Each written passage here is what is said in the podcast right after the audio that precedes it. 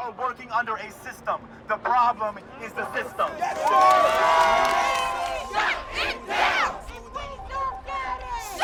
What do you want? I can't breathe. Please, the knee in my dick. I can't breathe shit. I can't breathe. I can't breathe. I can't breathe. I can't breathe.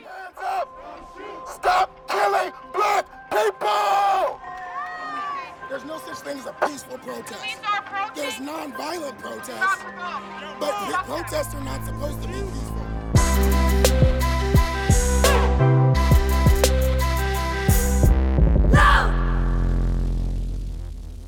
Du lytter til Klub her på Radio Loud. Mit navn det er Frederik Vestergaard, og over for mig der sidder Ida Gavnø. Og velkommen til en klub special, som står i George Floyds navn. George Floyd han blev 46 år gammel og døde under en voldsom anholdelse i byen Minneapolis, hvor en hvid betjent satte sit knæ på George Floyds hals i hele 8 minutter og 46 sekunder.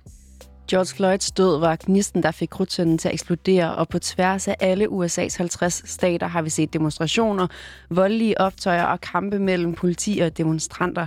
Politikerne i USA er i vildrede. USA's præsident Donald Trump bliver hårdere og hårdere i sin retorik, og nu har ilden bredt sig ikke kun rundt om i USA, men faktisk til hele verden. Verden over ser vi billeder af demonstranter, som trodser covid-19-faren og går på gaden for at kræve lige ret og respekt mellem minoriteter og hvide. George Floyds død har sat gang i en dominoeffekt, som vi ikke har set magen til siden 1960'ernes raceoptøjer. Men hvorfor og hvordan har George Floyds død kunne sætte skub i en verdensomspændende bevægelse mod racisme og undertrykkelse?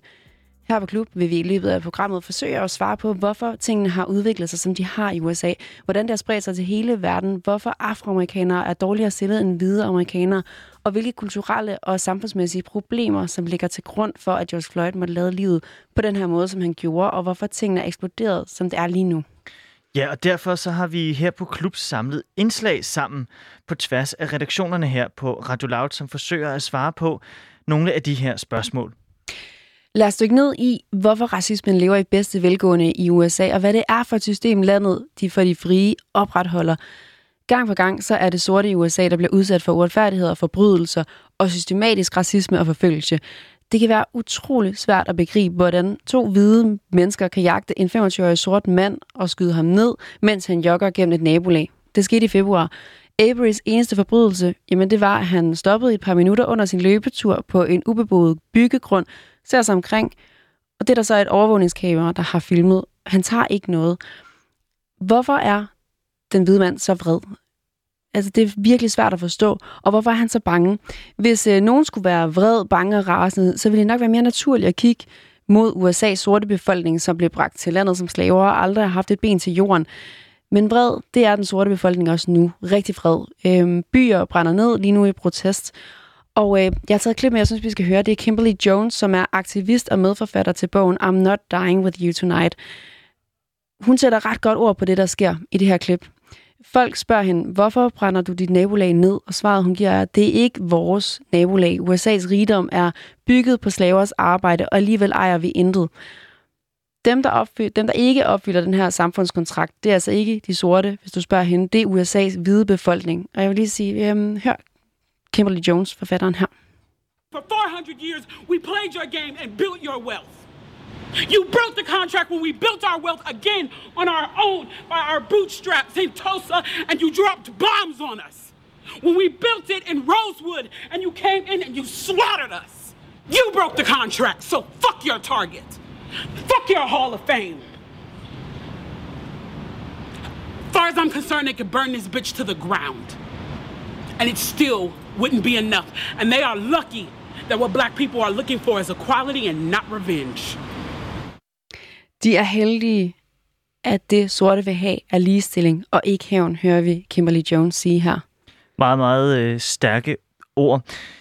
En dokumentar, der i den grad sætter racismen og problematikken i et historisk perspektiv, det er dokumentarfilmen 13th, eller Den 13. forfatningsændring, som filmen hedder på dansk.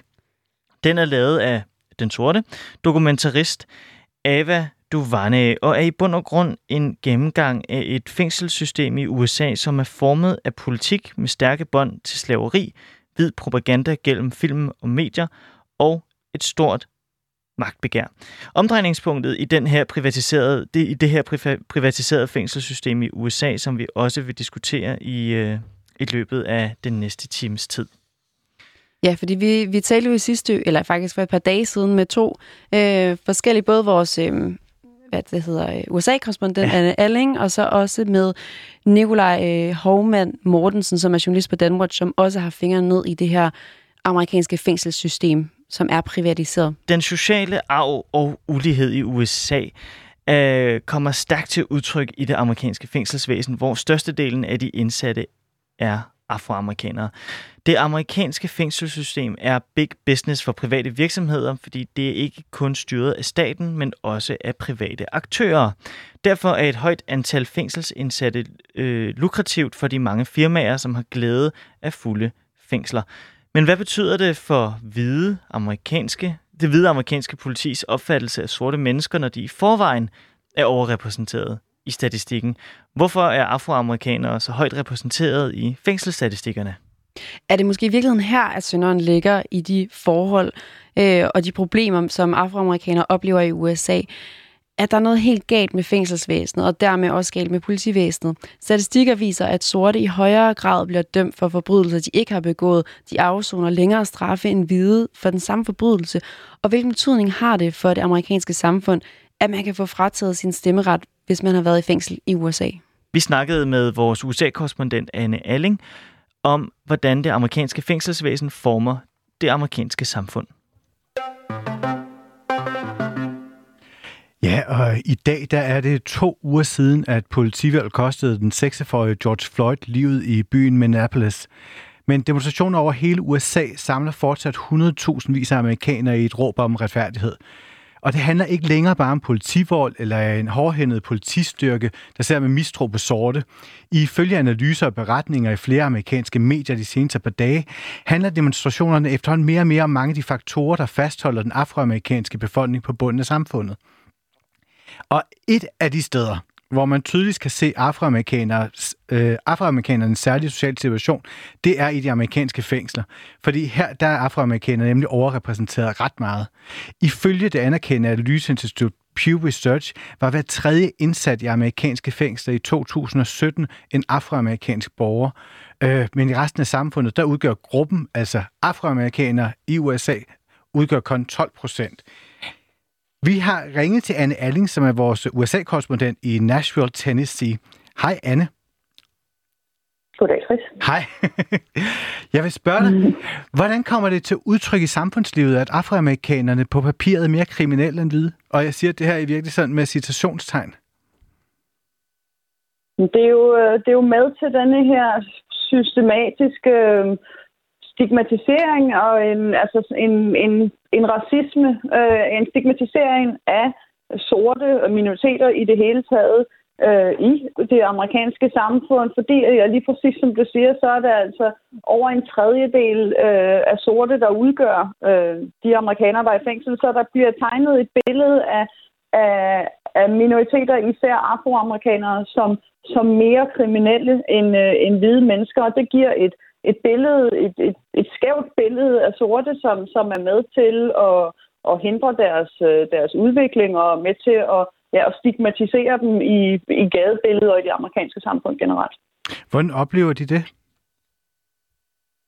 Det gør det jo for eksempel som det, vi hører igen og igen, for eksempel her i George Floyd-demonstrationer, altså sorte, øh, især sorte mænd, som siger, at de er meget trætte af, at hver gang de ser politiet, så, så giver det i dem, fordi de tænker, åh nej, nu kommer det sikkert, der skal og vil, vil anholde en, eller kropsvisitere en, eller altså, at, at amerikanere føler, at, at, at politiet, men også sådan den hvide befolkning ser på dem øh, på en anden måde, end, end de ser på, på hvide, at de, at de med det samme mistænker dem, øh, unge sorte mænd, som, som, som, som føler, at, at hvide er bange for dem. Vi så den der situation i Central Park for, for nogle uger siden, hvor en, hvor en hvid kvinde øh, stod med sin, sin hund, og en, en, en sort mand, der gik forbi, og hun følte sig troet, og den her sorte mand ringede til politiet og sagde, der står en sort mand her og tror mig, uden han overhovedet gjorde noget som helst. Men det viser så tydeligt, at, at det ligesom er, er en forståelse blandt hvide, at de, de er bange for de, de her sorte kriminelle, og at man kan, og det er noget, som man kan ringe til politiet og klage om, uden at det overhovedet har noget på sig. Ja, det er jo det, der er så, så voldsomt. Øh, hvilke eksempler er der i straffeloven, som historisk er til større ulempe for sorte end for hvide? Jamen altså, der er jo der, der, der er mange ting i det. Hvis man går ned og, og kigger i statistikkerne, så, øh, så en af de ting, man ser, det er, at der er langt flere sorte, som, øh, som, hvad hedder det, som dømmes for forbrydelser, de ikke har gjort. Halvdel, over halvdelen af de amerikanere, som, som sidder i fængsel for forbrydelser, de faktisk ikke har begået, øh, er sorte. Og så er der jo selvfølgelig rigtig, rigtig mange, som ikke er, som ikke er bevist. Det er, det er en af dem, og så ser man også, at sorte generelt, at deres, den straf, de får for forbrydelser, er 20 procent længere, end hvis det er en hvid, der har begået den samme forbrydelse. Øh, og det er jo også noget, der gør, så, at, at de sorte ligesom også bliver i fængslerne på samme måde. Øh, derudover så er der også øh, i stort set alle stater, er der er det sådan, at hvis man har været i fængsel, eller når man er i fængsel, så kan man ikke stemme, men også at når man kommer ud øh, af fængslet, hvis man har begået øh, større forbrydelser, jamen, så får man ikke automatisk en stemmeret tilbage. Og det gør jo, at hvis der er flere sorte end hvide, der sidder i fængsel, så er det også flere sorte, der, der mister deres mulighed for at, at stemme, og altså på den måde være en del af, af demokratiet. Og så er der jo den her Three Strikes-lovgivning. Hvad, hvad er historien om den?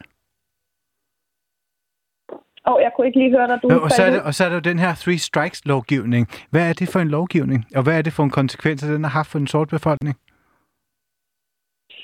Det er en, øh, en lovgivning, som Bill Clinton han indførte i, øh, i 90'erne, som, øh, som siger, at, at, når du, at hvis du har begået, når du begår øh, tre såkaldte felonies, altså grovere forbrydelser, som kan være alt fra for mor, men også ned til for eksempel at forfalske en, en check eller snyde i, i skat. Når du har begået den tredje fældning, så kan du få helt op til livstid. Så det er altså en, en lov, der gør, at jo flere forbrydelser du begår, desto større bliver, længere bliver straffen også for, for den samme forbrydelse. Og så altså her, når du så når den, den tredje fældning, jamen så er du øh, locked up for life. Og jeg kan ikke lade med at tænke, fordi jeg, altså, den grunden til, at jeg blev mærke i den her historie, netop det her med den her ulighed i fængslen, det var, fordi jeg så den her dokumentar, der handler om Hillary Clinton, øh, som kørte på Netflix. Og Hillary Clinton, hun nævner faktisk netop den her Three Strikes-lovgivning på et tidspunkt i forhold til, hvorfor, at, for, hvorfor supporten, hendes sorte support under valgkampen kom i problemer. Og der siger hun, at det der var, at, at de virkelig ikke havde forudset problemet med den her Three Strikes-lovgivning i forhold til, hvor, hvor hårdt den ville ramme. Altså, hvad, øh, hvor, hvor hårdt den ville ramme en minoritetsgruppe, så de sorte. Hvorfor er det, at den rammer så skævt der? Jamen, det er jo netop igen det med, at der er en tendens til, at sorte, de, øh, de får længere straffe, end, øh, end hvide gør. Øhm, plus, at, at det ofte, hvis der ledes efter en, en gerningsmand, så er det oftere sorte, der bliver hævet ind, øh, end det er hvide. Øhm, så det gør altså, den her three strike lovgivning gør jo, at, at, øh, at fængslerne bliver mere og mere fyldte, at man kan ende med at have begået en, en felony, men uden at det har været noget så voldsomt som mor for eksempel, men at man har ja, forfalsket en, en check kan være en af dem. Øh, at, at man så, fordi man har begået forbrydelser før, ender med at sidde i fængsel på livstid. Øh, og det gør jo, at, at fængslerne bliver mere og mere fyldte, og når der så ligesom er den her disproportionalitet mellem, øh, mellem hvide og sorte i fængslerne, så gør det jo, at, at flere og flere sorte øh, kommer til at sidde i, i fængsel resten af deres liv. Hvad med muligheden for at forsvare sig selv, når man først er blevet sigtet eller tiltalt? Fordi det er jo sådan en ret væsentlig del af en sund retsstat. Hvordan er afroamerikanere stillet her? Jamen altså, i USA, der, der er man jo meget glad for at, at sagsøge hinanden, og hele retssystemet er jo en enorm maskine. Øh, og der er det jo, og det er jo egentlig betyder, har har ikke noget at gøre med, om man er hvid eller sort måske, men det kræver, at hvis du bliver anholdt, så skal du have en advokat, øh, som skal hjælpe dig med at forsvare dig. Du skal også være uddannet, sådan så du kender dine rettigheder. Du ved, hvornår du kan sige, at nej, du har ikke lov til, her betjent, at rense mit hus, eller nej, du har ikke lov til at, at rense min bil. Det kræver en, en vis form for, for oplysning og uddannelse, og når du så når til at være blevet anholdt, og du skal have en advokat, jamen så kræver det penge. Øh, og her, der er det jo igen øh, desværre sådan, at, at sorte amerikanere generelt er fattigere og generelt har en lavere uddannelse, end hvide amerikanere har. Så på den måde, så er det også dem, der er mest udsatte, når de, når de kommer i kontakt med politiet og senere kommer i kontakt med, med retssystemet i det hele taget. Hvad får det så social betydning for det sorte minoritetssamfund, alt det her? Det er det, som, altså, som virkelig er det helt store spørgsmål, og det, som, som altså går igennem generationer og generationer og generationer. Man kan jo altså forestille sig, hvis man vokser op med øh, en far eller en mor, som, øh, som er i fængsel, øh, hvad det betyder for en, at ens forældre ikke er, er til stede, men også så, når, når ens forældre for eksempel bliver løsladt, når man bliver løsladt og har en plettet, plettet straffeattest, så er det ligesom, ligesom i Danmark enormt svært øh, at få et arbejde, især et arbejde til en, til en højere løn. Det er også så godt som umuligt at få hjælp til for eksempel øh, altså sådan offentlige øh, offentlige boliger og sådan, hvis man står og har brug for finansiel støtte, som man jo ofte har, når man kommer ud af fængslet og ikke har nogen penge, ikke har, ofte ikke har nogen ordentlig uddannelse. Så det er jo noget, det er jo en ond spiral, at, at de mennesker, som kommer, kommer ud af fængslet, ikke har samme mulighed for at tage del i, i samfundet, ikke har samme mulighed for uddannelse, ikke har samme øh, mulighed for at få et arbejde. Og hvis man ikke kan tjene sine penge på lovlig vis, men så er der jo mange, der, der tyr til kriminalitet, og så kommer man tilbage i fængslet. Så det er jo en, en hel, det er jo generationer af, af, af børn, der vokser op i, i et miljø, hvor, hvor voksne ikke er til stede, og, og når de, så er det, når de kommer ud fra fængslet, ikke har mulighed for at, at, at være med i samfundet på samme måde, som, som dem, der ikke har været inde i retssystemet. Og så bliver jeg altså lige nødt til at spørge her til sidst, fordi altså, her i Danmark, nu, nu begynder det at gå op for, for danskerne, eller i hvert fald en danske debat, det her med, at vi begynder at diskutere det her strukturel racisme. Og jeg kan jo ikke lade med, alt mm. det her, du fortæller her, handler jo om, det er jo strukturel racisme i sin, altså i, altså i, i måske den allerreneste form. Hvorfor er det så svært at gøre noget ved? Altså i en amerikansk forståelse af, af straf og af kriminalitet? Det er jo fordi, det er noget, der ligger så dybt i, øh, i USA's DNA, øh, og, og samtidig jo, altså USA er jo et forholdsvis nyt land. Altså så lang tid er det ikke siden, at at har været slaver, og så lang tid er det overhovedet ikke siden, at, at Jim Crow-lovene, øh, at de galt, at sorte og hvide ikke kunne sidde sammen på øh, restauranter, at man skulle sidde i forskellige ender af, af bussen. Det er jo ikke århundreder siden overhovedet, så det er jo noget, der ligger, der ligger dybt i samfundet, øh, og, som, og som bare har påvirket generationer øh, efter generation og generation. Samtidig, altså, så er der sket en udvikling. USA er anderledes i dag, end det var i, øh, i 60'erne, og det er i den grad anderledes, end det var øh, dengang, at har var, var slaver. Så på den måde, så er der jo en, en udvikling, og der er en bedring. Øh, sorte og hvide amerikanere, de kommer i den grad langt bedre øh, ud af det sammen, end, end de gjorde for for bare 20 år siden. Så der er en forbedring, men det er jo noget, som, som tager enormt lang tid. Og især så, når systemet stadig er bygget op på en måde, hvor at sorte og hvide ikke behandles på samme måde. Øh, når sorte får længere øh, fængselsstraf end hvide gør, jamen så er det jo med til ligesom at holde, holde udviklingen tilbage, selvom at der jo, som vi ser med George Floyd-demonstrationerne, er et udbredt ønske blandt befolkningen om, at hvide og sorte skal have de samme rettigheder, hvide og sorte, som marcherer hånd i hånd ned ad gaden. Så, så der er i den grad en udbredt, en udbredt ønske blandt befolkningen, men systemet skal også følge med for, at, at det sådan får en, en reel virkning øh, ude i virkeligheden. Tak skal du have, Anne Alling fra Nashville i Tennessee, Radio Louds USA-korrespondent. Ja, tusind tak til Anne Alling som vores øh, redaktør Chris Pedersen interviewede her i øh, mandags omkring, øh, hvordan at øh, sorte mennesker øh, bliver forfordelt i det amerikanske retsvæsen. Og øh, vi bliver i øh, det amerikanske fængselssystem, fordi USA har både private fængsler og offentlige fængsler. Men hvorfor har de overhovedet det? Og hvordan er forholdene i de her fængsler? hvilke mennesker kommer der ud på den anden side, og hvorfor er det så svært at lukke de her private fængsler? Det er med andre ord et fængselssystem, som måske vedligeholder uligheden mellem hvide og sorte i USA, som vi skal undersøge nu. Og det skal vi sammen med Nikolaj Hormand Mortensen fra mediet Danwatch, som har afsløret, hvordan danske pensionskasser har investeret i de her fængsler, som er mange menneskerettighedsorganisationer øh, har anklaget for at have levevilkår, som er dybt kritisable. Det skal vi tale om nu. Jeg har lige et stykke lyd, jeg tænker, jeg vil starte med at spille for jer til det her indslag. So let's look at the statistics. The United States is home to 5% of the world's population, but 25% of the world's prisoners. Think about that. A little country with 5% of the world's population having 25% of the world's prisoners? One out of four? One out of four human beings with their hands on bars, shackled, in the world are locked up here in the land of the free. USA sidder på 5% af verdens befolkning, men 25% af de indsatte i hele verden.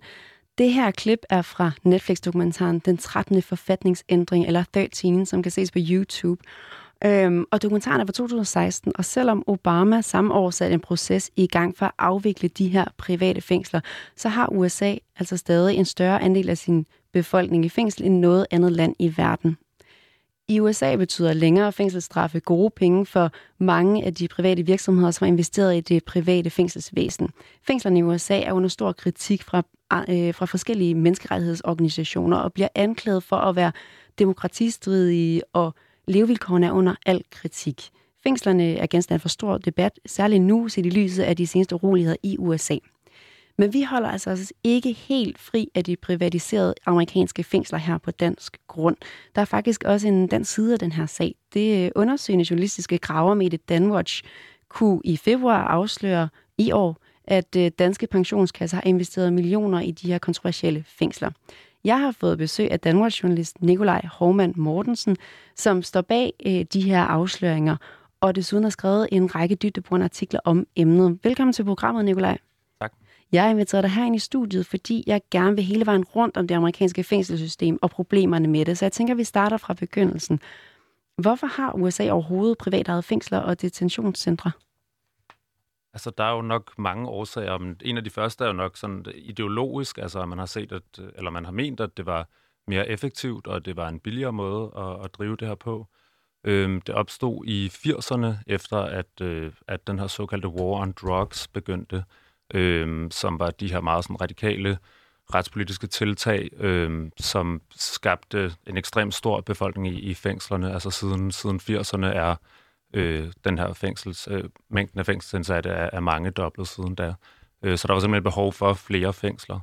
Øhm, og der har jo så sideløb, altså siden har der så været en del kritik af det her for profitfængselssystem, øh, de private fængsler. Øh, og Obama, som du også sagde her, begyndte at kritisere det, og faktisk i 2016 øh, annoncerede han en, en, en udfasning af de private fængsler. Øhm, og det blev så lavet om øh, af Trump, så snart han kom til magten. Ja, så hvordan går det egentlig med det? Hvordan ved du, hvad, altså, hvor mange privatejede fængsler er tilbage i forhold til de offentlige ejede? Altså, det har ikke ændret sig vildt meget på fængselsområdet. Øh, det er cirka lige under 10 procent af fængslerne, som er private. Øh, og for de her detentionscenter for migranter, der er det så 70 procent. Mm. Og det er især øh, her på øh, altså detentionscenter for migranterne, det er især her, at, at mængden af indsatte også er steget helt enormt øh, under Trump, øh, efter han har ændret i øh, i øh, udlændingepolitikken, der han er kommet til. Og hvad er problemet så egentlig ved, at de er privatejede, de her fængsler? Øh, jamen, altså det er der jo forskellige holdninger til. Det, som, som det især får kritik for i USA, hvor det har skabt enormt stor debat, især oven på øh, øh, Trumps øh, udlændingepolitik, som har ført til det her. Man måske også har set i danske medier med adskillelse af forældre og børn blandt migranter osv. Øhm, det er helve, hele den her øh, præmis om, at et fængsel er for profit. Øh, øh, som, som får meget kritik. Ikke? Altså, at det skal være så billigt som muligt at drive et fængsel, og at man tjener flere penge på, jo flere mennesker, der sidder indespærret. Ligesom. Øhm, og det er der jo så en del menneskerettighedsorganisationer, sådan noget, som siger, at øh, at, at det ligesom er en medvirkende årsag til, at USA har den her verdens største andel af deres befolkning, der sidder i fængsel. Øhm, og samtidig kan man også sige, at de her selskaber, som står bag de her private fængsler, de er jo så også interesserede i at lobby for strengere straffe, for, for længere fængselsstraffe. Så de bliver ved med at holde niveauet oppe, og måske faktisk få flere indsatte i fængslerne? Ja, altså det er i hvert fald det, som mange kritikere hævder. Ikke? Altså man, man kan se, der, der er gået en del penge fra de her øh, selskaber, som står bag de private fængsler, til Trumps præsidentkampagne for eksempel. Øhm, de har siddet med i flere sådan taskforces, som står bag sådan nogle forslag, så som den her Three Strikes and You're Out-lovgivning, der mm. kom om, at man kunne blive livstidsindsat efter øh, tre lovovertrædelser osv. Så, videre. så øh, der er ligesom det her med, at, at de har en, en interesse i at ændre på lovgivningen. Hvordan er det helt konkret, nogle af de her virksomheder tjener penge på at have, altså, at, have, at øh, der er private fængsler? Jamen det er, altså, det er simpelthen, at de bliver betalt af, af staten alt efter altså mængden af indsatte. Der er ligesom et, jeg kan ikke huske præcis hvad, men der, der er ligesom nogle rater så for, hvor mange man har indsat, og så får man ligesom bliver betalt for det, ikke? Ja, og der er også noget med en helt, øh, altså de indsatte bliver også brugt som billig arbejdskraft i nogle øh, tilfælde ja. af de af private virksomheder. Ja, og det, altså det gælder faktisk hele det amerikanske fængselssystem, at der er en tradition for, at, øh, at altså det er mange af de største øh, kendte amerikanske virksomheder benytter sig faktisk af produkter, som bliver produceret i fængslerne. Det er både de offentlige og de private. Ja. Øh, men, men det har så haft fået en del kritik, blandt andet nogle af de private firmaer her, for blandt andet især destinationscentrene for migranter, hvor at, øh, at der er folk, der har fået helt ned til en dollar om dagen øh, for, for at arbejde, Øhm, og at de hævder ligesom i flere sådan nogle søgsmål, der er blevet lavet, at, at det ikke var frivilligt, altså at, at man fik at vide, at man blev frataget sådan basale nødvendigheder, toiletting og sådan noget, hvis man ikke indvidede det her arbejde. Så er det jo en form for tvangsarbejde, ligesom hævder de.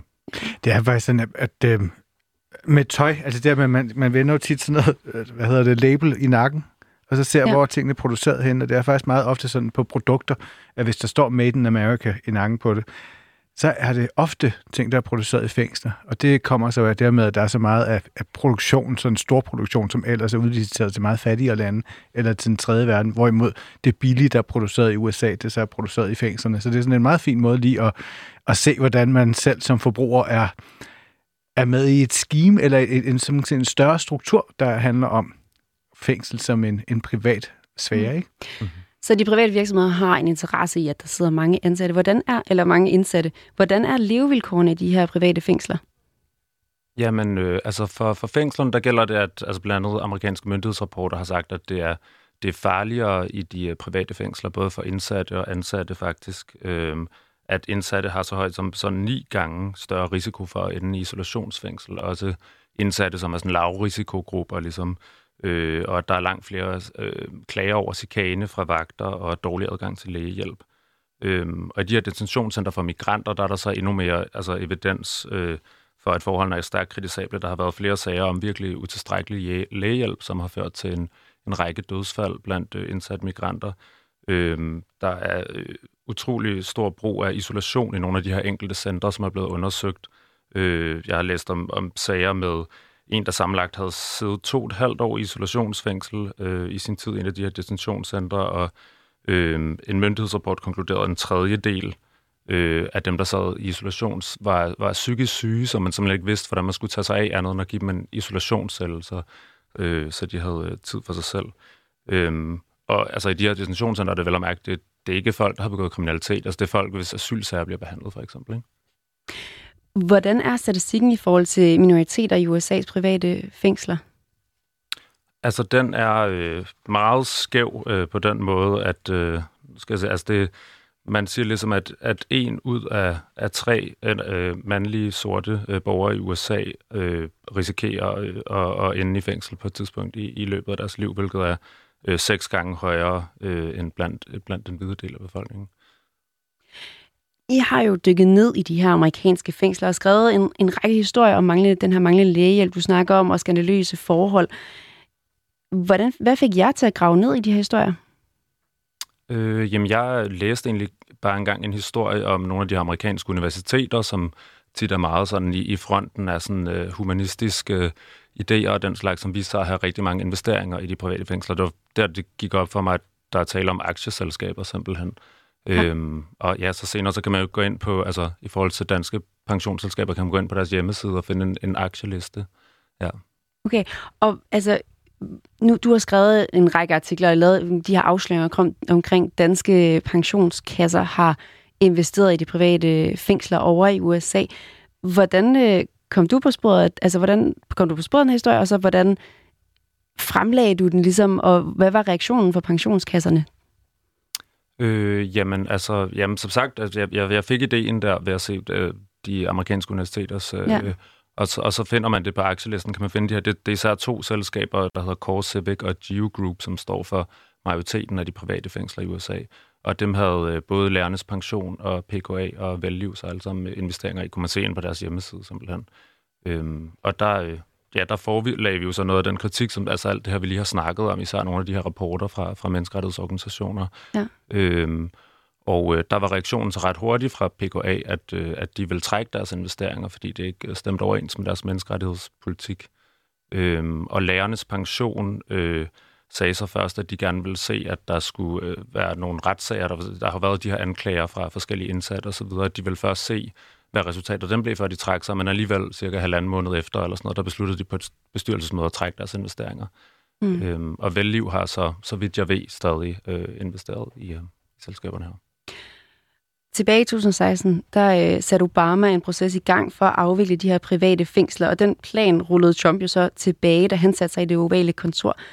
Nu har Joe Biden sagt, at øh, han vil gerne sætte sig for at lukke de private fængsler. Kan han det? Altså, hvis at, han kom til magten, vil jeg mærke. At det, jeg ved, så, så burde det være muligt, ja. Altså, det har som sagt ikke været noget, der har eksisteret altid. Det har kun været siden 80'erne. Øh, og Obama annoncerede jo det samme. Det var egentlig bare, fordi Trump kom til magten, at, at den plan blev rullet tilbage. Men altså spørgsmålet er jo så også, om, om det vil ændre på sådan mange af de grundlæggende problemer i fængselsindustrien, som der er flere af de menneskerettighedsorganisationer, jeg har interviewet, også siger, så skal det her med fokuset på det private heller ikke øh, fjerne fokus fra, at, at mange af problemerne er de samme i de, i de offentlige fængsler i USA. Ikke? Så spørgsmålet er, om det vil løse for eksempel altså problemet med, hvor stor en andel af befolkningen, der sidder i fængslet. Ja. Har du et tal på, altså hvor stor en industri er det her, og hvor god en forretning er det? Øh, altså, jeg har altså, i forhold til sådan, altså, hvor, hvor, hvor mange penge kan man tjene ved at investere i et fængsel? Altså, øhm, jeg, jeg, jeg kan ikke give dig de præcise tal på det område der, men man kan sige, at altså, den måde, som danske pensionskroner er endt der, det er jo fordi, at, man, altså, at de har det udliciteret, de her pensionskasser til sådan nogle kapitalforvaltere, og de leder jo simpelthen efter de mest profitable investeringer. Og man kan se, at altså, det er jo også masser af pensionskasser i USA, og masser af banker i USA, og masser af pensionskasser i Canada, der har haft investeringer i de her selskaber. Og det tyder på, at det har været en, en rigtig god forretning. Ikke? Ja. Journalist hos øh, Danwatch, Nikolaj Hormann Mortensen, tusind tak, fordi du vil være med til at folde det private fængselssystem i USA ud for os. Og så også, hvad skal man sige, den danske indblanding eller lille finger med i spillet, som det har haft. George Floyds død har ikke kun vagt vrede i USA. Det har fået folk på gaden i Storby over hele verden. I løbet af de sidste to uger har vi set store menneskemængder marchere gennem de største danske byer for at demonstrere i sympati med amerikanerne over drabet på George Floyd. Først gik øh, 2.000 mennesker i protest over systematisk systemisk racisme, og i søndags der gik 15.000 mennesker gennem hovedstadens gader. Den måde, George Floyd blev dræbt på, trækker spor tilbage til Eric Garner, der i 2014 blev anholdt brutalt i New York.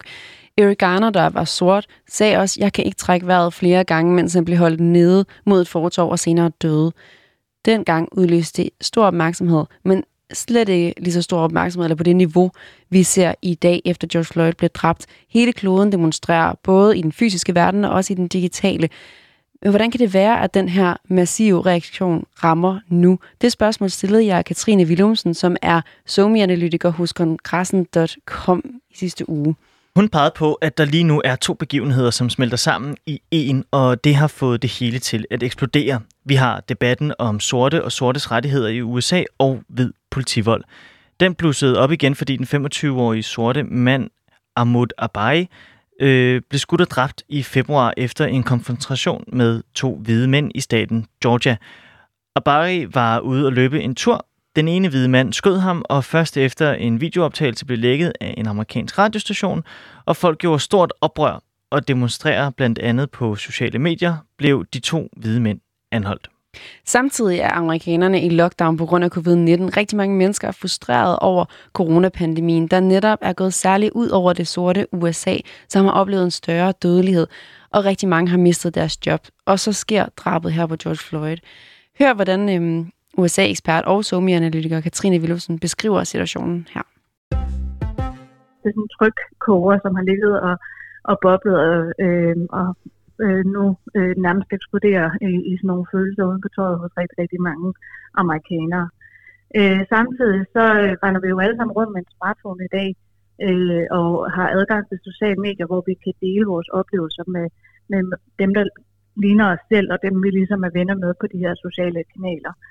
Øh, og det gør rigtig mange af os. Og derfor så øh, synes jeg også, det er interessant, at øh, for eksempel sådan noget som de her stories-formater hos Instagram Stories og Snapchat Stories, øh, jamen de er altså først kommet frem her, Instagram Stories i 2016, og, og Snapchats øh, offentlige Hour Stories, som det hedder, hvor man kan se andres øh, historier, de er først kommet frem i 2018. Øh, og det kan måske også være med til, at vi øh, netop går og deler vores øh, indhold og vores tanker osv. på sociale medier øh, med omverdenen, og for ligesom at dokumentere, hvad der sker. Og det er altså blevet meget mere sådan offentligt tilgængeligt nu øh, med de her programmer. Ja, fordi jeg tænker, det, altså, det vi ser er jo et amerikansk anlæggende. Det er det amerikanske politi, der er utrolig voldelige over for deres sorte, flere sorte medborgere. Men hvordan er det så blevet et et verdensomspændende, globalt anlæggende, noget som man går op i over hele verden, og som man demonstrerer for over hele verden? Altså, jeg tror, at øh, de sociale medier i hvert fald har været med til at mobilisere den her bevægelse. Øh, nu er jeg selv amerikansk gift og har boet i USA, øh, så jeg er meget interesseret i, hvad der sker øh, derovre lige nu. Øh, jeg har været inde på for eksempel Snapchat, øh, Our Stories øh, verdenskort, hvor man kan gå ind og se øh, historier lagt op Øh, øh, offentligt af andre brugere, for ligesom at følge med i, hvad der, hvad der foregår. Jeg får ikke de samme historier, hvis jeg sidder og ser, ser nyheder TV2, øh, nyhederne om aftenen eller CNN.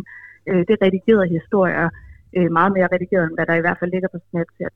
Øh, og så derfor så øh, får jeg det lidt mere sådan kilden øh, fra øh, selve gaden, altså folk der er ude og demonstrere, ligesom dokumentere, hvad der sker øh, omkring dem. Det får jeg via de sociale medier. Men samtidig så får jeg det jo selvfølgelig ud fra de sociale medier, jeg selv vælger, øh, og ud fra det verdenssyn, jeg måske også selv øh, gerne vil lægge på det her. Øh, så, så jeg tror, at de sociale medier er med til at mobilisere dem. Jeg tror måske også, det er med til at fastholde os i, i en anden form for, for filterboble i forhold til, øh, hvad der foregår lige i øjeblikket. Kan Somi alene tage æren for, at det er gået så vidt, at det er blevet en verdensomspændende begivenhed? jeg tror ikke, at sociale medier alene kan tage æren for det. Øh, der er selvfølgelig rigtig mange øh, ting involveret i det. Øh, øh, altså, det har jo været en debat i mange, mange år, og vi skal tænke på, at det er alligevel relativt få årtier siden, at øh, der var raceadskillelseslov i USA. Øh, og, øh, så det er en debat, der er ulmer op af og til. Men jeg tror i hvert fald, at sociale medier er med til at mobilisere, øh, hvad der foregår i øjeblikket, og få folk øh, engageret i den her kamp, øh, få folk til at danne meninger og holdninger, øh, til, hvad der foregår. Har man tidligere set, at der er lige så mange, der, er blevet, der har været engageret i Black Lives Matter-bevægelsen uden for USA? Ja, altså nu er, nu er bevægelsen jo faktisk øh, relativt ung. Jeg tror, den er fra 2013. Øh, men øh, jeg har ikke set det i samme omfang, øh, som, som jeg ser det øh, lige nu. Øh, og det tror jeg måske kan være med til at øh, altså have betydning, at, at, at vi har større tilgang til øh, nogle af de her kanaler, øh, hvor vi jo bliver bombarderet med indhold hver evig eneste dag, øh, frem for at, at vi måske skal forholde os til et enkelt øh, medie eller to, hvor vi, hvor vi kan få det her indhold. Som du var inde på tidligere, så står vi jo midt i covid og en pandemi, som hele mm. verden er koncentreret om. Kan man tale om, at verden i større grad lige nu er begyndt at tale et sprog, fordi vi alle sammen har været tvunget til at være optaget af covid-19, og samtidig på grund af vores fælles brug af sociale medier. At vi er fælles om at koncentrere os mm. om de samme ting. Øhm, mm. Og jeg, jeg tænker bare, altså, om det på en eller anden måde er særligt, og det gør, at, at vi også nu alle sammen kigger mod øhm, det, der sker i USA samlet, og vi samlet kigger mod covid-19. Altså er vi begyndt at, og hvad den hedder, altså blevet, er verden blevet mindre i virkeligheden, og begynder at koncentrere os mere om de samme, og gøre det til store anlægner i verden? Altså man kan jo sige i hvert fald, at vi alle sammen har været optaget af, af covid-19-pandemien. Det er jo ligesom lidt været det Mm. eneste, der har foregået de sidste mange måneder, så vi alle sammen har været frustrerede, vi alle sammen følt det samme. Øh, vi alle sammen arbejdet fra hjemmekontoret med skrigende børn i, i baggrunden lige meget, øh, hvor i verden vi sidder. Øh, så der er vi jo i samme båd. Øh, det, der sker, når vi er på de sociale medier, det er også, at vi ofte reagerer ud fra øh, følelser, altså noget, der gør os vrede, glade, øh, opstemte, triste, øh, på en eller anden måde driver en følelse hos os. Og jo mere øh, noget driver en følelse hos os, jo mere engagerer vi os med det indhold. Øh, og øh, når vi så liker eller deler indholdet, fordi vi synes, at vores venner også skal se det, fordi at det simpelthen har gjort os så vred eller så ked af det, jamen, så er det også det, der begynder at blive spredt ud i, i vores feed øh, til vores venner og til omverdenen, øh, og så begynder det at gå viralt. Øh, så det kan også være det, der måske er med til at øh, sprede nogle af de her historier, specielt om covid-19, epidemien eller øh, det, der sker i USA lige nu, fordi at det er simpelthen er noget, der optager os alle sammen, og det er noget, der gør os vrede, eller glade, eller opstemt på en eller anden måde, og vi har lyst til at dele det med, med omverdenen. Øhm, New York Times-journalist Nicole Hannah Jones rapporterede om den her video, der er gået viralt, øh, hvor vi ser tre generationer af sorte mænd, de øh, diskuterer, at de har brændt byer ned før, de har demonstreret fredeligt før, der er ikke noget, der virker. I'm 45 years old. 45 and I'm 31. And I'm tired of seeing And you the older generation than me, and I right. too. And we've been standing around as the older ones. Mange ser diskussionen mellem de tre som opløftende, hvor at øh, Nicole Hannah Jones, som i årvis har dækket øh, de sortes historie, også vundet en Pulitzer for sin dækning af øh, de sorte amerikaners historie i USA. Altså, hun hører knækket i den ene mands stemme, øh, den midter, fra den midterste generation, fordi han siger, der skal findes en ny måde, og han vil tydeligvis give den her unge mand håb, men han tror ikke rigtigt på det selv, mener hun at høre. Øhm, hvad tænker du om den sekvens? Altså, hvad er de sortes muligheder i USA nu, når de har prøvet alle ting, kan man sige? Altså jeg tror, at øh, det, der også er lidt farligt ved at sende sådan, nogle, øh, sådan noget indhold ud på sociale medier, det er også netop fordi, at vi bliver drevet af de her følelser, når vi engagerer os med indhold på sociale medier. At øh, jeg kan godt se den her video på en måde, og du kan se den på en anden måde, og øh, hende journalisten her fra New York Times, hun kan måske se det på en tredje måde. Øh, og så agerer vi ud fra det og sender det videre med et eller andet nyt foretegn. Øh, så det kan godt være, at, øh, at det ligesom bliver set som sådan en rollemodels video, øh, men at der sidder en kæmpe gruppe og, og faktisk ser en anden øh, sammenhæng øh, og deler det videre i deres øh, feed. Men, men vi bliver alle sammen fastholdt i, i det her lille miljø, eller den her lille filterboble, som vi nu øh, bevæger os i på de sociale medier. Øh, det samme eksempel med Trump her for nylig, som står med en bibel foran en kirke, øh, hvor øh, gaden virkede rød for, for demonstranter. Det er blevet et ret stærkt øh, billede på, øh, Øh, hvad der foregår, og hvad der med demonstranter og optøjerne i USA øh, og Trumps håndtering af det. Øh, men for hans støtter, øh, det de ser, det er en handelskraftig præsident, øh, som netop prøver at beskytte øh, landet, og, øh, og det er så det, de sender videre i deres feed, og så bliver de ligesom fastholdt i, i, øh, i det filterboble-miljø. Øh, i forhold til, og hvad, hvad, hvad de sorte ligesom har muligheder. Øh, mm. Altså, det, er jo, det er jo et land, som er kommet enormt langt, øh, til trods for, at, øh, at, at vi stadigvæk ikke øh, er, hvor øh, sorte har øh, samme rettigheder som, som med hvide amerikanere. Øh, men jeg tror også, at, øh, at lige nu så sidder vi med en præsident i USA, som øh, jo øh, på en eller anden måde øh, opildner til den her splittelse hos øh, amerikanerne, hos de sorte øh, amerikanere. Øh, jeg tror, USA har brug for en eller anden form for politisk leder, der kan gå forrest for at samle. Og nu er jeg inde og tjekke bare Trumps øh, Twitter her det sidste døgns tid. Altså, der har han jo tweetet om rigtig mange ting.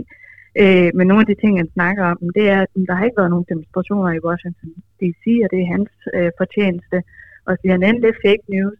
Og Antifa, det er en terrororganisation, og alle radikale venstrefløjsdemonstranter, de er til terrorister osv. osv.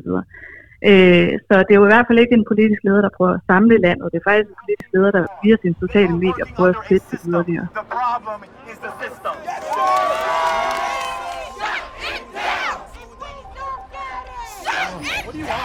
I can't breathe.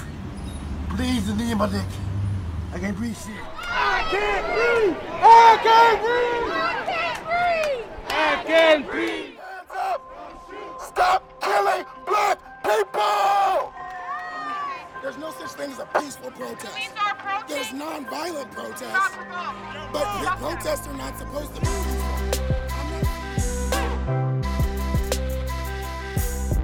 No!